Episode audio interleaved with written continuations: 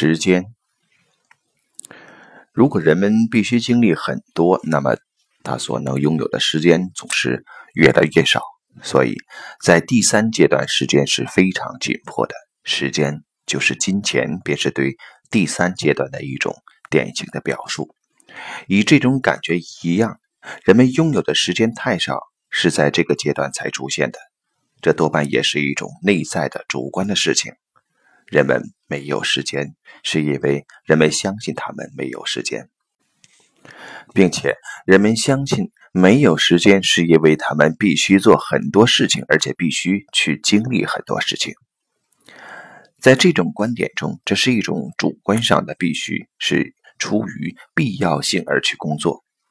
在更早的阶段，更多的则是处于强迫的性质。今天，这种时间的紧迫性已经牵涉到了个人自由的问题。很多退休的人对这一点早已经看明白了。只有很少的人在精力上能够负担得起，什么事情也不做，或者当他们做些什么时，能够拥有很多自己的时间。但奇怪的是，由于时间的紧迫性，而由此抵消了现代意识的由自己做决定的主张。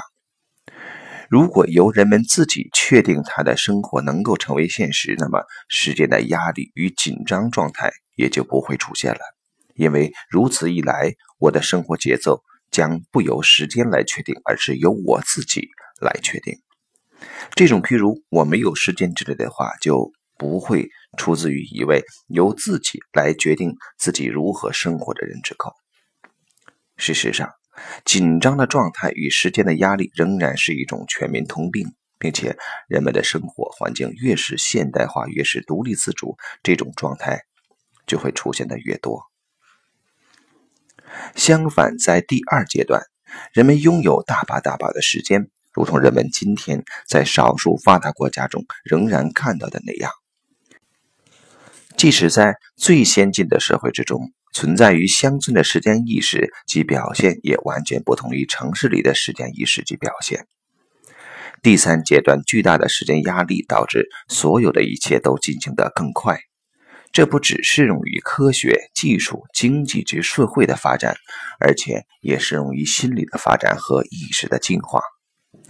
如果我们对意识发展的第一阶段和第二阶段的前半部分还以上万年来计算的话，那么意识的第二阶段后半段进程的发展则已经加速到了几千年，而到第三阶段的过渡时期已经缩短到只有短短几百年的时间。